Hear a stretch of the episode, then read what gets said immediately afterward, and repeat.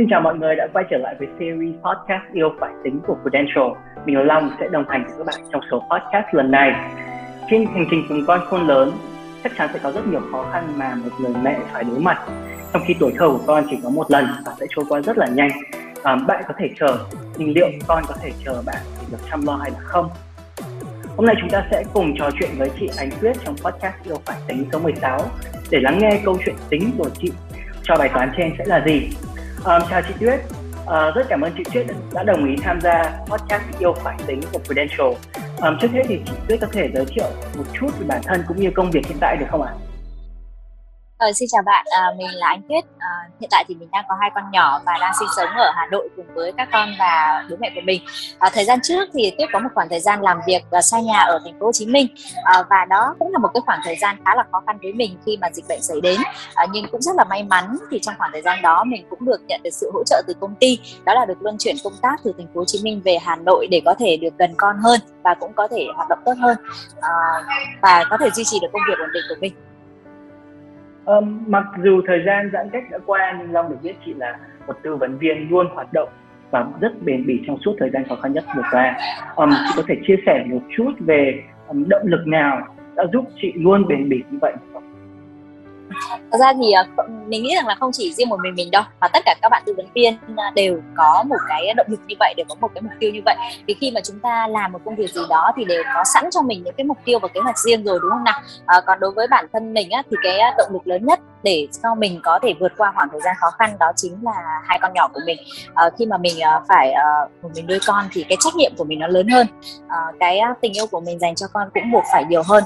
À, đặc biệt đó là cái khoảng thời gian mình không được ở gần con à, mình không được quan sát con lớn lên mỗi ngày cũng không được chăm lo cho con hàng ngày. À, vì một phần vì ờ, điều kiện không có một phần vì sự giãn cách xã hội nó quá lớn khiến cho mình không thể trở về thăm con thường xuyên được. À, chính vì thế mà đó là cái động lực khá là lớn để mình có thể cố gắng mỗi ngày để mong mong là làm sao đó thật nhanh để trở về với con của mình. Um, vâng thời gian giãn cách là thời gian khó khăn nhất và ai cũng vì gia đình mình để cố gắng. Thì chị có bao giờ cảm thấy lo sợ rằng cái điều mình làm là chưa đủ hay không? Ừ, thật ra thì mình nghĩ là như vậy. Cái đứng trước những cái sự việc mà mình không đứng trước được thì chắc chắn là ai cũng lo lắng. Đặc biệt hơn nữa là trong khoảng thời gian dịch bệnh vừa qua thì không chỉ bản thân mình mà tất cả mọi người đều có một mối lo chung. Đó là mình sẽ không biết khi nào dịch bệnh sẽ dừng lại không biết rằng công việc của chúng ta sẽ bị gián đoạn ra làm sao và chúng ta cũng không biết rằng là mình sẽ phải làm tiếp cái công việc đó như thế nào à, nhưng giữa những cái sự lo lắng đó mình nghĩ rằng đó là những cái rủi ro có thể là bất ngờ thôi. Trong bảo hiểm mình thì mình đều hiểu đó là rủi ro đúng không nào? So với cái việc là mình lo lắng rằng con mình đang lớn lên mỗi ngày con mình đang uh, phát triển mỗi ngày và mình không được ở bên cạnh con không được chăm sóc cho con không được nhìn con lớn lên không được trao tình yêu thương đó cho con thì mình nghĩ rằng cái nỗi lo thứ hai là lo không chăm sóc được cho con nó lớn hơn và nó có cái động lực đủ lớn hơn để cho mình có thể vượt qua được hết tất cả những rào cản kia để làm sao đó nhanh nhất mong mong cái ngày về trở về đoàn tụ với con một cách nhanh nhất. Nên là mình uh, luôn luôn giữ cho mình ở một cái trạng thái năng lượng tích cực nhất để có thể uh, mong một ngày nào đó trở về với con. Và ngày hôm nay thì mình đã làm được điều đó rồi nên mình cảm thấy khá là hạnh phúc. Vậy thời gian giãn cách cũng kéo dài hơn 3 tháng nay rồi. Vậy thì chị vẫn kiên trì hoạt động cho công việc của mình ngay từ đầu mùa dịch um, hay là chị đã có những cái thời gian nghỉ tạm ngưng uh, một khoảng thời gian nào đó không? Ừ.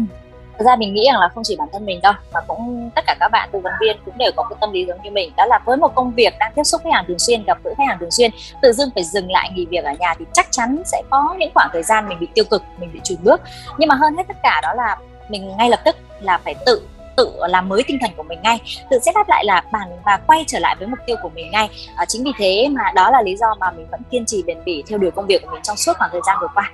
Và rất là may là không bị rơi vào trạng thái tiêu cực trong khoảng thời gian đó.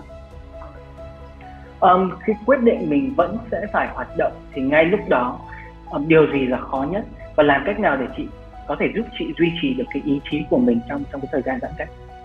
Ừ như mình cũng nói rồi đấy à, không chỉ riêng bản thân mình đâu mà là mỗi một gia đình khi mà giãn cách xảy đến nó gặp khá là nhiều khó khăn.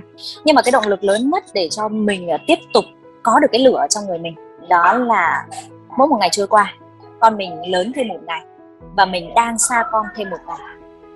Tức là mình không có được cái khoảng thời gian gần con. À, vậy thì nếu như vẫn cứ tiếp tục để cho mình bị bị lạc trôi trong cái cảm giác tiêu cực đấy thì mình thấy rằng không giải quyết được vấn đề gì cả. Và con mình đang lớn lên rồi và mình vẫn không có thời gian chăm lo cho con. Nên một lần nữa, con cái vẫn là cái động lực cuối cùng để cho mình có thể có đủ sức mạnh vượt qua được mọi thứ. Vậy thì thay vì việc là mình ngồi một chỗ, mình kêu gào, không thay đổi được điều gì hết, nó cũng không làm cho cuộc sống của mình tốt hơn lên, cũng không làm cho dịch bệnh được tan biến đi, mình lựa chọn cách khác sống tích cực hơn. Với những ngày được nghỉ thì tuyết tham gia vào các hoạt động tình nguyện ở ngay tại cái địa phương đó. Tuyết ờ, đi canh chốt cùng với lại các bạn sinh viên tình nguyện đó là một cách để mình ờ, giúp cho một cái ngày nó trôi qua ý nghĩa hơn. Hay là mình đi phát những cái phần quà cho những cái người khó khăn hơn nấu cơm cho những chú xe ôm thì đấy là những việc mà trong những ngày nghỉ tuyết đã làm. Và quay trở lại đó là với những ngày làm việc bình thường thì tuyết tập trung nhiều vào việc hoạt động online. Thay vì uh, may quá mình cảm thấy rất là may vì nhờ có khoảng thời gian này tuyết chăm sóc lại hết toàn bộ khách hàng của mình kết nối zalo uh, tạo vào một cái nhóm khách hàng và hỏi thăm mọi người và nói rằng là trong tình hình dịch bệnh này anh chị có cần giúp đỡ gì không? Tức là liên tục tạo ra những hoạt động chăm sóc khách hàng. Và một trong những điều mà tôi cảm thấy rất là thích trong khoảng thời gian dịch vừa qua đó là nhờ được à, có thể là một phần là do cái năng lượng tích cực của mình à, và một phần nhờ vào sự tín nhiệm của mọi người. Nên là anh Tuyết cũng được lựa chọn à, cũng được công ty uh, ưu ái cho làm vị trí MC để tổ chức chuỗi chương trình GP Online cho dự án Cbank à, ờ, trong khoảng thời gian qua. Thì à, bấy nhiêu thôi cũng đã đủ cho Tuyết. Thế là một ngày rất là bận rộn rồi và không có cái thời gian nào tiêu cực nữa vậy thì qua đây thì tuyết cũng muốn truyền tải tới tất cả các bạn rằng khi mà có một cái sự việc nào đó khó khăn đến với bạn điều quan trọng nhất là cái góc nhìn của bạn về sự việc đó như thế nào thôi. Còn đối với tuyết thì luôn luôn nhìn thấy đó là ở một trạng thái tích cực và cái động lực của tuyết mình nhắc lại đó là hai con của mình. Mình luôn luôn cố gắng mọi sức để làm sao trở về với con một cách nhanh nhất lo cho con được cuộc sống đầy đủ nhất. Vậy thì nếu như các bạn tư vấn viên cũng đang có câu chuyện hay hoàn cảnh na ná giống như tuyết thì mình cũng mong rằng à, các bạn cũng sẽ có một cái góc nhìn khác góc nhìn khác uh, tích cực hơn vui vẻ hơn và nhớ được là uh, cái mục tiêu của mình cần phải cố gắng để làm gì. À, bởi vì trong cái chặng đường của mình đi thì nó có khá là nhiều những cái cái viên đá để cản chân và nếu như với mỗi một cái sự kiện bất như ý xảy đến mà mình đã dừng lại rồi thì chắc chắn là rất là lâu rất là khó để mình có thể đến được với cái đích của mình. Um, bản thân long thấy chị tuyết là một người phụ nữ rất rất là mạnh mẽ và kiên cường. Và nếu là long và khi trải qua những cái giai đoạn vừa rồi và bây giờ mình lại chắc chắn mình có rất là nhiều cảm xúc, có cả vui, có cả buồn, có cả sự tự hào khi mà mình vượt qua được tất cả vì gia đình. Thì không biết chị Tuyết có những cảm xúc gì hay chị có những cái cảm xúc tương tự hay là không? Khi mà trải qua được tất cả những cái biến cố đó trong cuộc sống của mình, đến thời điểm bây giờ á, mình cảm thấy vô cùng trân trọng và biết ơn tất cả những cái điều đó nó đã xảy đến. Bởi vì mình nghĩ đơn giản rằng là những cái khó khăn nó xảy đến với mình ngày hôm nay, nó đơn giản chỉ là một cái bài học để cho mình tốt nghiệp trên trường đời mà thôi. Và khi mình giống như khi mình đi học vậy mình chỉ có thể lên được cấp 2 khi mà mình bước qua được lớp 1 vậy thì cuộc sống của mình cũng vậy mình nghĩ rằng mình chỉ có thể làm được những việc lớn hơn và thành công hơn nữa khi mà mình bước qua được những khó khăn đó. Nên là với mỗi một khó khăn mình trải qua nó đều là một món quà và mình thực sự cảm thấy biết ơn đến thời điểm hiện tại. Um, vậy sau thời gian vừa rồi chị có rút ra được một bài học yêu phải tính gì cho riêng mình? Và chị có những cái thay đổi hay thực hiện bất kỳ kế hoạch gì um, trong thời gian sắp tới hay không? Ừ, thật ra là có chứ. Uh, mình rất là biết ơn. Uh, rất là biết ơn cái khoảng thời gian bị giãn cách. Bởi vì khoảng thời gian bị giãn cách mình thấy rằng tất cả mọi người đều được sống chậm lại trong đó có bản thân mình. Có những thứ trước đây mình chưa bao giờ suy nghĩ thì bây giờ mình có thời gian để suy nghĩ. Có những thứ trước đây mình chưa bao giờ làm thì bây giờ có thời gian để làm à, thì trong khoảng thời gian qua đối với bản thân mình khi mà luân chuyển công tác từ thành phố Hồ Chí Minh sang Hà Nội nó là một cái thách thức rất là lớn.